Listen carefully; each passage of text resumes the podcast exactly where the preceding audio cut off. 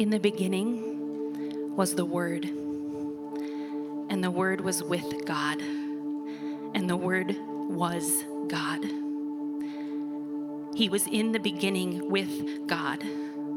All things were made through him, and without him was not anything made that was made. In him was life, and the life was the light of men. The light shines in the darkness, and the darkness has not overcome it.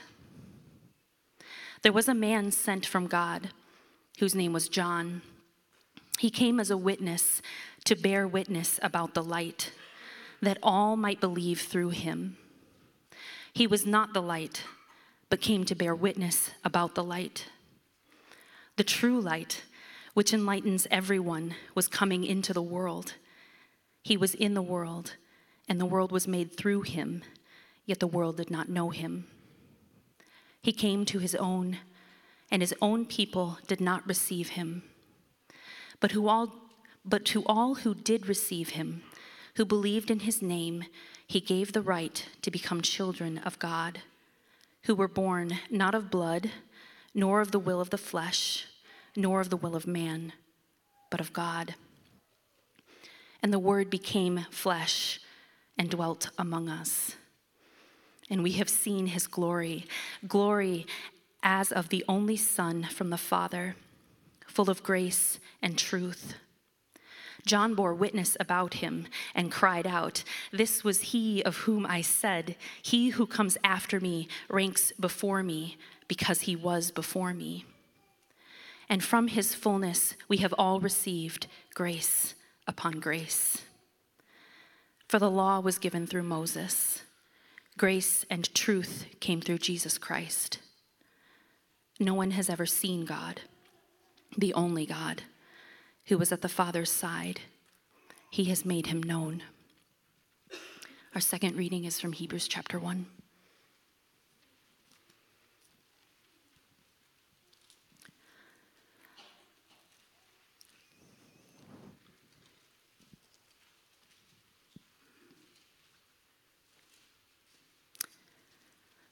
Long ago, at many times and in many ways, God spoke to our fathers by the prophets.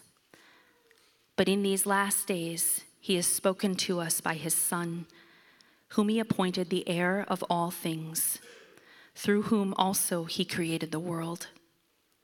He is the radiance of the glory of God and the exact imprint of his nature, and he upholds the universe by the word of his power. This is the word of the Lord.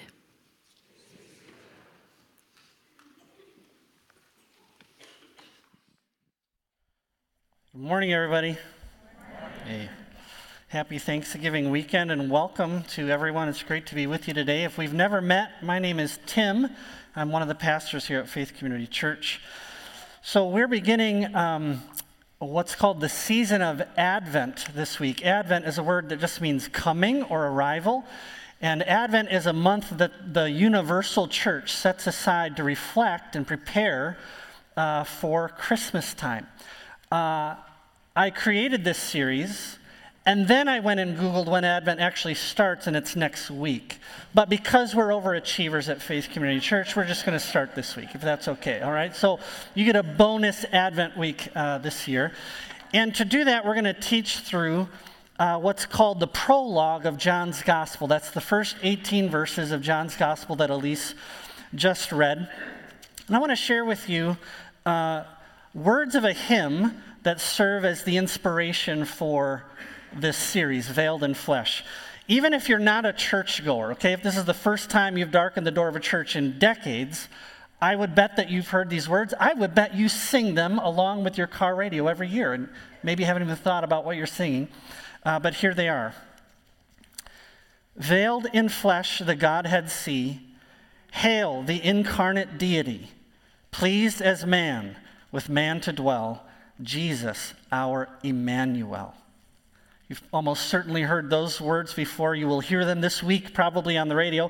They're from a, a hymn called Hark the Herald Angels Sing. and they're the, the inspiration for this series, Veiled in Flesh. They articulate what the Bible calls the mystery of godliness. That's from 1 Timothy 3:16, the mystery of godliness that Jesus was made known in the flesh and resurrected by the Spirit and taken up into glory. And by mystery, we don't mean something that is only for super duper spiritual people or only for the super initiated. What God means when He calls this a mystery is that this is one of those pieces that once you have it in place, everything else will fall into place for you.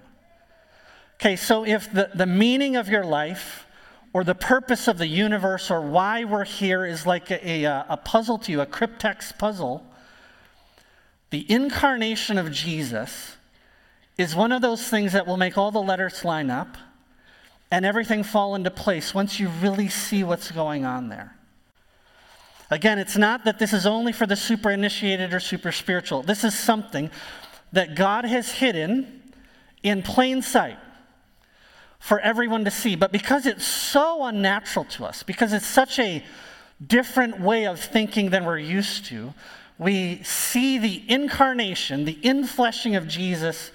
Um, I, I couldn't think of a better phrase this week, but like a calf staring at a new gate. Does that phrase mean anything to people in Hudson? Okay, where, where I come from, it, it means you, you you see something and you think, I know what that is, but I don't know what that is. And what do I, like, I know what a baby is, and I'm, I'm at least familiar with the concept of God, but what am I supposed to do with this? Between now and Christmas, we're going to spend some time reflecting on that in the Gospel of John. And I, let's, today we're just going to look at the first few verses. Uh, so here they are again. In the beginning was the Word, and the Word was with God and the Word was God. He was in the beginning with God. In the beginning. This is the way the whole Bible begins. In Genesis chapter 1, verse 1. In the beginning, God created the heavens and the earth. And John, the author of this, is absolutely trying to draw your attention to that opening verse. He's trying to set the context for the story he's about to tell. We have four eyewitness accounts of the life of Jesus Matthew, Mark, Luke, and John. Each one begins in a slightly different place. Well, John begins in the beginning. As though to say, if you want to understand what has happened with Jesus, you need to go back. You need to go way, way back to the beginning and even before the beginning. Okay, how can Jesus say in John chapter 17, verse 5, Father, glorify me with the glory I had with you before the world existed. How can he say, Father, you loved me before the foundation of the earth? Who is Jesus? Who was Jesus before he had the name Jesus? Who was he before he put on a nature like ours, before he was infleshed? And what does all of that mean? In the beginning was the Word and the Word was with God, and the Word was God. He was in the beginning with God. Just like the opening verses of Genesis, this is a tightly structured, carefully crafted, every single word is carefully chosen. There's actually a pattern. If you care about this kind of thing, there's a pattern in Greek five words, seven words, five words, seven words. Genesis begins in almost the same way. And the outside lines, highlight or they point to the eternal cosmic preexistence of the Word. In other words, the Word that John is about to introduce us to, the Word shares all of the eternal attributes of God. And then the inside lines highlight the identity of the Word. He was with God and He is God. And then it's clear in verse 2 and from everything that follows that the Word is a He not an it. It doesn't say it was with God. It says through him all things were made. Without him nothing was made that's been made. In him was life. No Greek philosopher would ever talk about things that way. No Eastern religious mystic would ever talk about things that way. When Jewish theologians talked about the wisdom of God, they did not mean this. This is something totally new something completely unheard of. You can also observe that while God and the Word are one and the same, they're also somehow distinct. The Word was with God, the way that you're with the person you're sitting with right now, and the Word was God. So there's a reason that spiritual darkness is terrified, even by the mention of Jesus' name. There's a reason he can touch defiled things and they become holy. There's a reason that Jesus received worship from people, which is only reserved for God. And yet, he talks with God the way that you or I would. In the beginning was the Word, and the Word was with God, and the Word was God. He was in the beginning with God. Now, just you know how it is whenever we start a new book at Faith Community Church, you get a long history lesson, and you love it so much. Thank you. One, only one thing today, okay? Just a little about the audience that John is writing to because it really matters today. John is writing to people whose native language and their outlook on the world is Greek. Okay? If you were to read through it this week, go home and read it this week, you'll notice he makes uh, more than a dozen passing references to Old Testament stories that many of us won't even catch, but he doesn't bother to stop and explain those. So, uh, one thing we can see is that John's audience grew up either in church or in synagogue. These are people, probably a younger generation that grew up. They know the stories of the Bible, they don't need them explained, but they're not familiar with current Jewish language and customs. So when you read it this week, you'll see John takes time to explain Aramaic words and he takes time to explain different features of Jerusalem and he explains modern Jewish customs. So our best guess is that John wrote this for people scattered around the Greco Roman world whose parents and grandparents raised them in church or raised them in the synagogue. But whatever their parents and grandparents were, these people are culturally Greek. They think and speak and look at the world the way that their Greek neighbors do. And what John is doing is connecting that story, the story that they live in, he's connecting that with the story of Jesus to say, guys, things you are after are here in Jesus. These first few, uh, uh, few verses are a great example of what I'm talking about. The word, word, uh, is rather famously the Greek word logos. Okay, let's say that together because it's so fun to learn new, new words. Say logos. Logos. It's apparent, Porter says it's not logos, it's logos, okay? Logos. In the first century, this word was used in a lot of different ways, but they all kind of run in the same vein.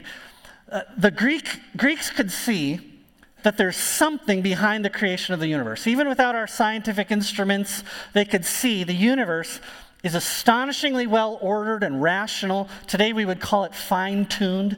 There's a fine tuning to the universe, and so there must be something out there something behind and beyond uh, what we can actually see. And they, turn, they coined this term, logos, 600 years before the birth of Christ, to describe this ordering principle that the Star Wars would call it the force, you know, something that holds everything together. Plato called it the form. There's this form behind everything we see.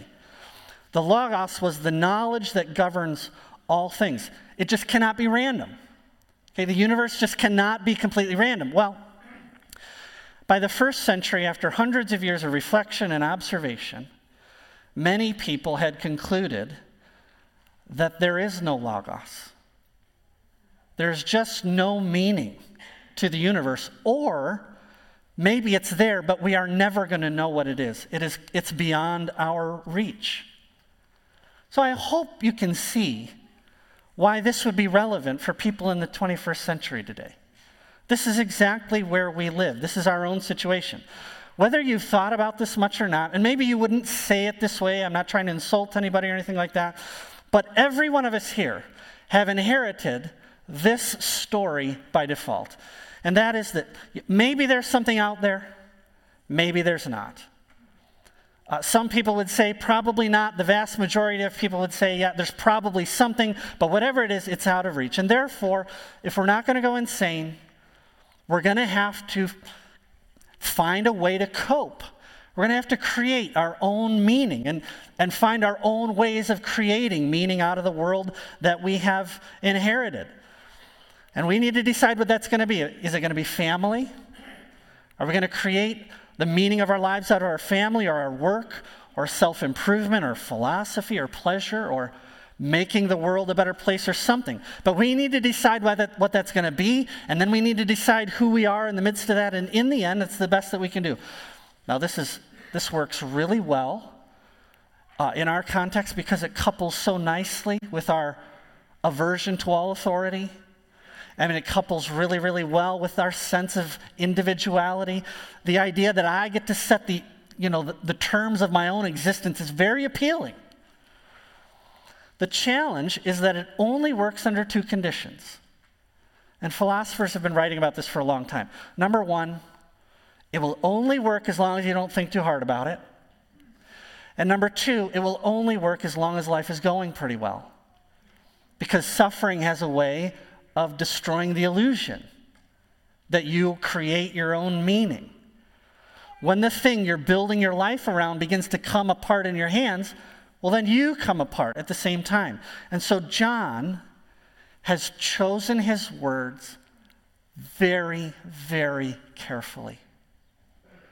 And the message is that there is absolutely a logos, there is a word, and there is absolutely 100% meaning, purpose, and significance to everything including your life. And it's a significance that nothing can shake. The problem, he's saying, is that everyone's looking in the wrong place. We're trying to find it in philosophy or romance or pleasure. We're trying to find this thing that holds everything together. And he's, he, right out of the gate, he says, The thing you are looking for is a person a person. And when you see him, you can't unsee it. The, in the beginning was the Word, and the Word was with God, and the Word was God. He was in the beginning with God. Three things. So I don't know whether to, I don't know whether to call the Word a title or a metaphor or a name. It, I think it's a we're gonna it's a name. Okay, what is the name? The Word reveal about Jesus? Number one, the Word reveals the thoughts and intentions and heart of God. Okay, what is the relationship between you and your words? One of the things that it does is that our words, you know, they proceed from us either by, you know, breathing and speaking or through your hand onto the pen and paper. Your words proceed out from you and they embody the real you. It's only by your words that we really get to know you, that we can really understand who you are and, and meet your true self. Last night I was at an anniversary party, a 25th anniversary party, and we were trying to guess all these things about the couple who kissed who first, who asked who out first, who proposed to who, who's the better cook. I mean, all these different things. And uh, I've known these people for 10 years. I got more than half the questions wrong. Okay? because there's only so much you can learn about a person by just observing them. There's only so much you can learn about a person by watching them. Sooner or later, they've got to talk. Only a person's words can help you know and, and understand the real them. Darcy and I just celebrated our 18th date anniversary, the anniversary of our first date. I could have got, well, I did get to know a lot of things about Darcy by just watching her. That's also really creepy. and at some point, you've just got to ask her out. And you've just got to let her talk. Well, why do you love volleyball so much? Why, why do you dislike X, Y, or Z so much? She's got to be able to talk, or you'll never know her. And yet, the way that we approach God sometimes is just like that. We draw far too many conclusions about God by just observing nature or by just observing history or honestly by, by observing yourself. If that was all that you had to go on, you might come to a lot of really, you're going to get more than half wrong, okay? You're going to come to a lot of really strange conclusions because it's not enough. Sooner or later, he's got to talk to you. I heard a pastor tell a story about a sophomore literature class that he took in college where they were reading a short story together and the class was arguing about the meaning of the story and what do these things symbolize and et cetera, et cetera. And the, and the, uh, the, the professor at one point said, well, You're all wrong. This is what it means. And they said, Well, how do you know? He said, Well, I wrote it. That's how I know. God has to be allowed to speak. And we just read in Hebrews chapter 1 in these last days, he spoke unto us by his Son, whom he appointed the heir of all things, and through whom he created the world. The Word, Jesus, is God's final word to humanity. So, what do you want to know? I mean, what have you always been dying to know about God, about spirituality, about why you're here? The Word is the only way you're going to get into the thoughts and intentions and the heart of God. Second, the Word also reveals to us this incredibly dynamic relationship that is at the foundation of everything. So, uh, a person's words embody their thoughts and their inner self, but they are also distinct from the person right? So if a king uh, gives an edict, okay, and someone writes it down on a scroll and carries it to the furthest ends of his empire, is the king the scroll? No. No, those are two different. Here's, here are some words that I've written. I am not this. They're two different things. And yet, if you disregard those words, are you just disregarding a scroll. No, because they're kind of one and the same. So you say, well, well, which is it going to be? Are they two different things or are they one and the same? Yes. Yeah, that, that's, it. that's part of the point of this naming of Jesus. He was with God. There's some distinction between he and God, and yet he was God. They're one and the same. So it's common in pop theology today to say that Jesus was a poor but charismatic visionary Jewish teacher who taught us about love and acceptance, but he never made any claims to anything supernatural. And tragically, you know, he was put to death, as visionaries often are, uh, and that was it. His resurrection, if there was a resurrection at all, was a spiritual resurrection. He was resurrected in the hearts of his disciples, so to speak, as they reflected on his teaching about love and acceptance. And over time, as more and more people received that teaching, uh, the legend of his divinity began to grow with it. But it wasn't until the third or fourth century that Jesus became God. That's how the story goes. The, the problem is that none of that holds up. Okay, we have a fragment of this Gospel of John within shouting distance of its authorship, just within a few years. What we see in history are fiercely monotheistic Jews, okay, the last people on earth who would ever ascribe deity to any person. Very, not, not gradually, but suddenly and immediately, talking about Jesus as though he were pre existent, the, the creator God, the God of Israel, not gradually, but expressing worship. The earliest Christian documents that we have show us that the church was expressing worship to Jesus as the God of Israel in all kinds of different ways. He is the God of Israel in the flesh. And what that means is that the Word opens a window into a relationship, or I don't even know what to call it, a relationship or a dynamic, the inner workings of God that stretch to before the beginning, before the foundations of the earth. If you're looking for the meaning of the universe, if you're trying to understand what your life is about, if you, if you want to know why is there something in, instead of nothing, I mean, this is the beginning. This is the foundation of everything. Just as our words proceed from us, the Son of God proceeds eternally from the Father, distinct and yet the same. He is the radiance of the glory of God, the exact imprint of his nature. Listen to this conversation from John chapter 14. Philip said to Jesus, Lord, show us the Father, and it'll be enough. You know, just like many people today are saying, if God would just show up, if he would just stand at the foot of my bed and great, you know, raging glory, I believe. Philip's saying the same thing. Just show us the Father and we'll believe. And Jesus says, Haven't I, have I been with you so long and you still don't know me, Philip?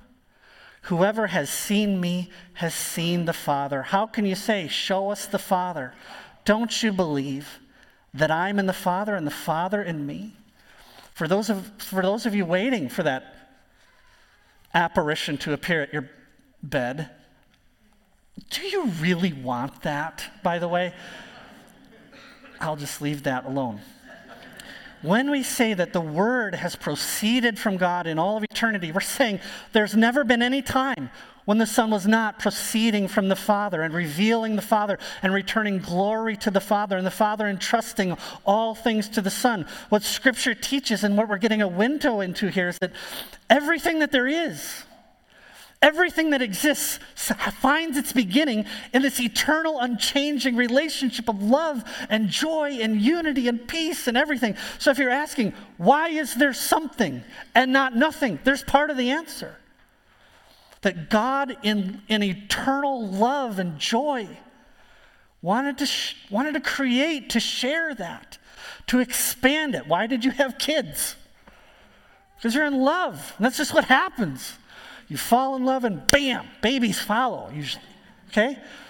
Uh, there, Ephesians chapter 3 says that, the, that God, God is the Father from whom every family in heaven and on earth is named meaning that the, the character, the structure of the human family, where love just expands and grows, that's the essential nature of God. And we're getting a window into that in this name, the Word. That also means, by the way, that, that these things, love and joy and unity and peace and purpose, those are actually the most natural things in the universe. And that our current condition, that this present darkness, the chaos and the confusion, the heartache that we live in today, on an eternal scale, it's just a blip. It has always been this way, and one day when everything is redeemed, it will always be this way.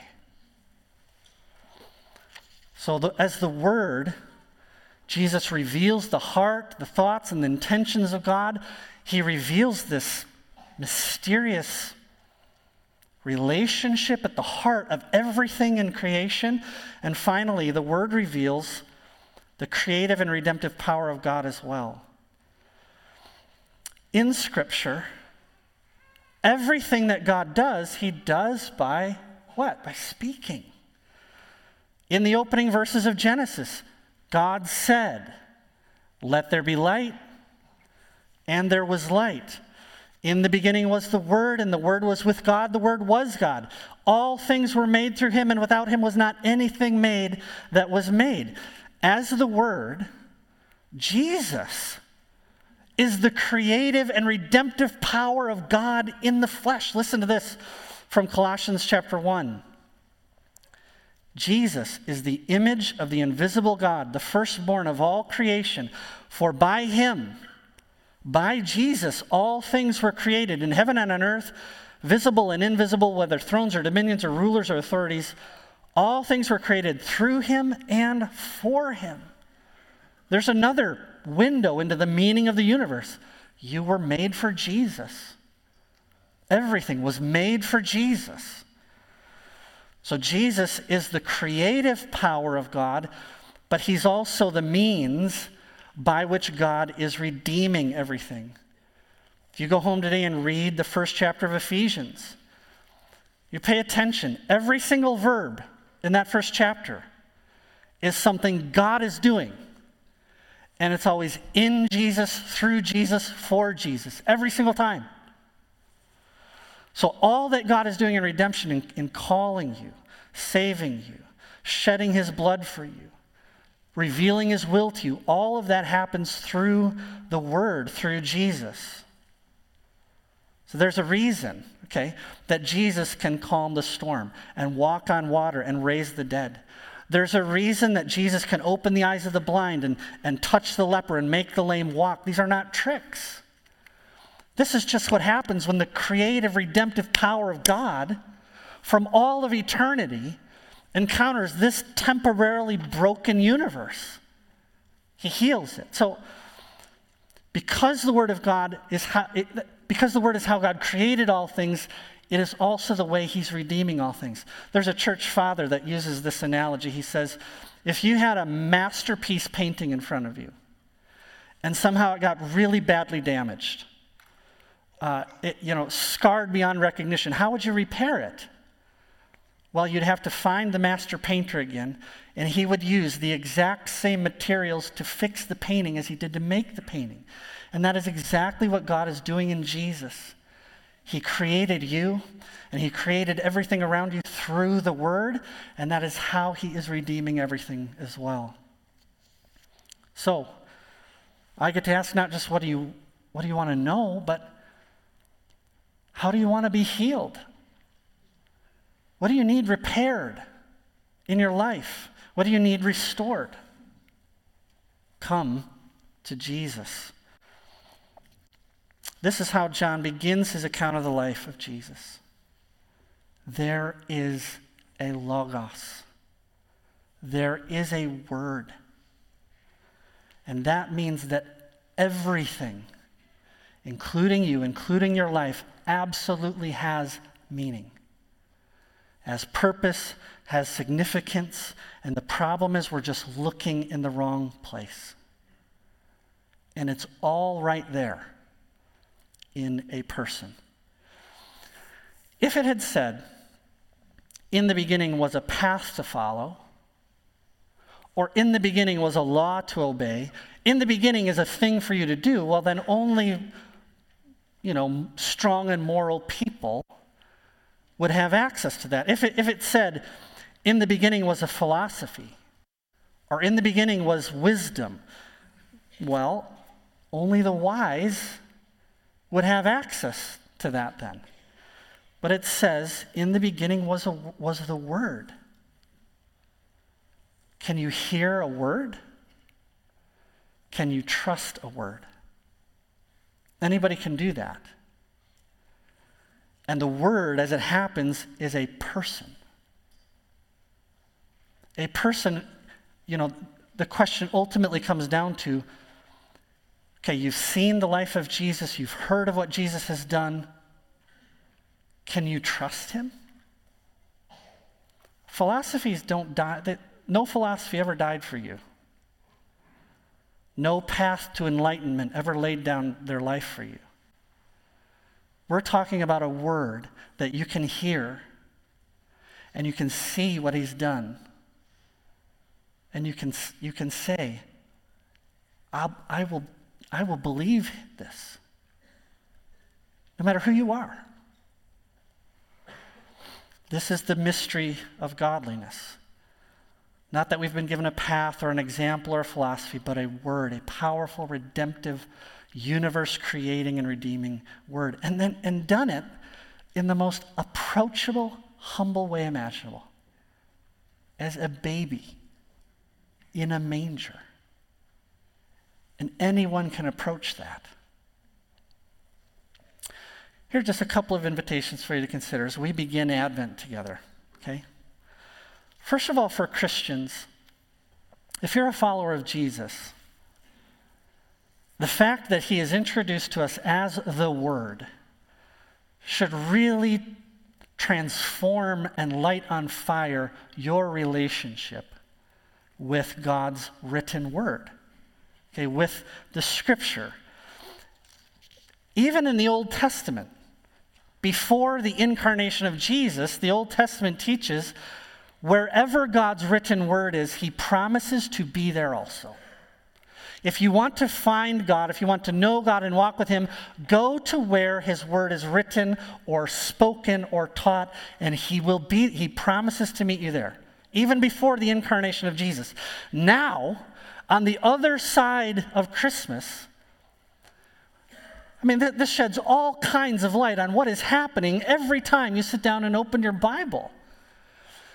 This means that reading Scripture now in a, in a personal living relationship with Jesus is like reading The Lord of the Rings with Tolkien next to you on the couch. And anything, I mean, anything you want to know, just ask the author. This is like reading, Shakespeare, reading Hamlet with Shakespeare at your elbow. Because the, the promise of Jesus is, I will be where my word is, and my spirit will like speak to you. Will, he will make it make sense and jump off the page. And this is how we're going to walk together. So I just encourage you again. I know, okay, like every time Prince preaches, the application is read your Bible and pray. Yep. I will stop saying it when we all do it, okay? I, I'm just encouraging Christians to personally engage with the living God during the season of Advent. It's dark. There's nothing to do outside anyway. There's nothing good on Netflix. All of our football teams really stink anyway. Like, let's just.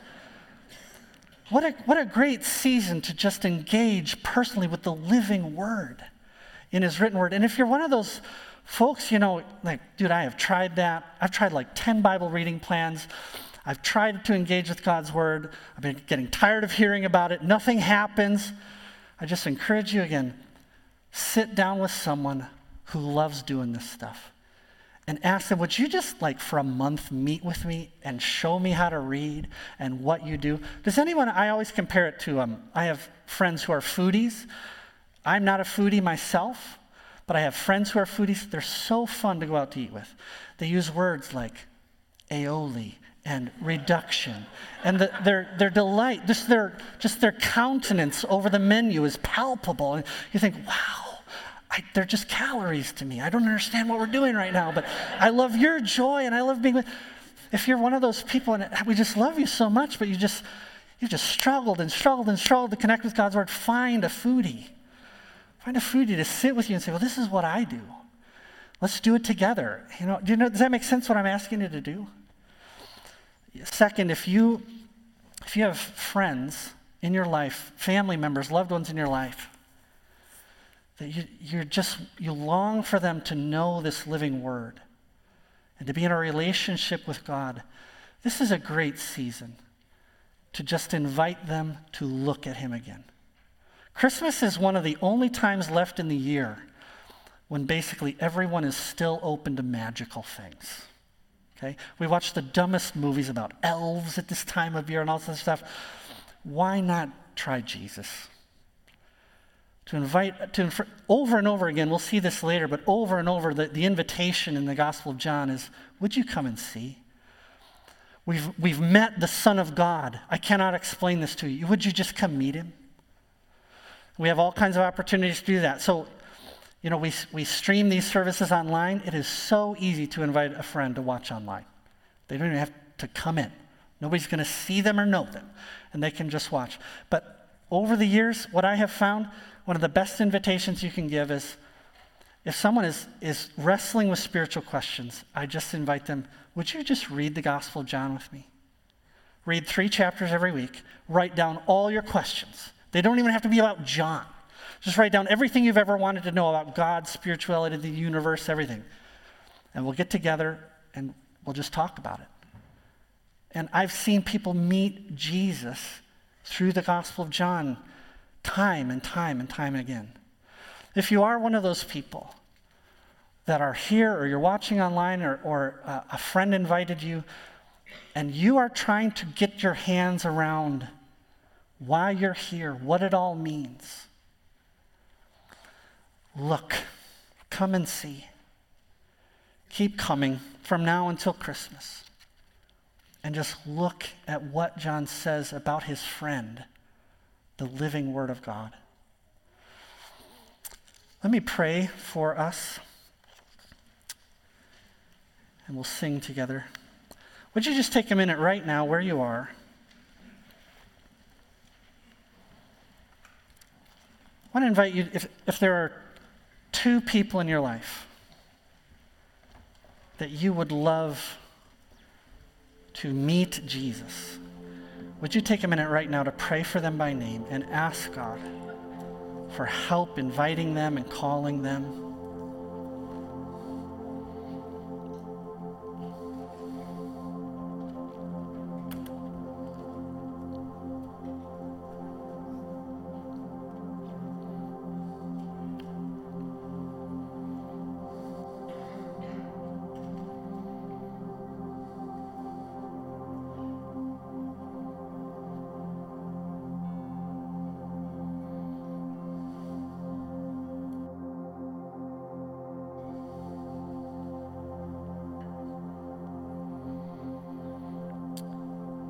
Father in heaven, thank you for the word, for speaking a word into the world that we could see and touch and know. And we praise you, Lord Jesus, for redeeming, for creating, for calling. And we ask, God, that you would do that in our lives, in our city, in increasing measure. In Jesus' name, amen. Let's stand together and sing.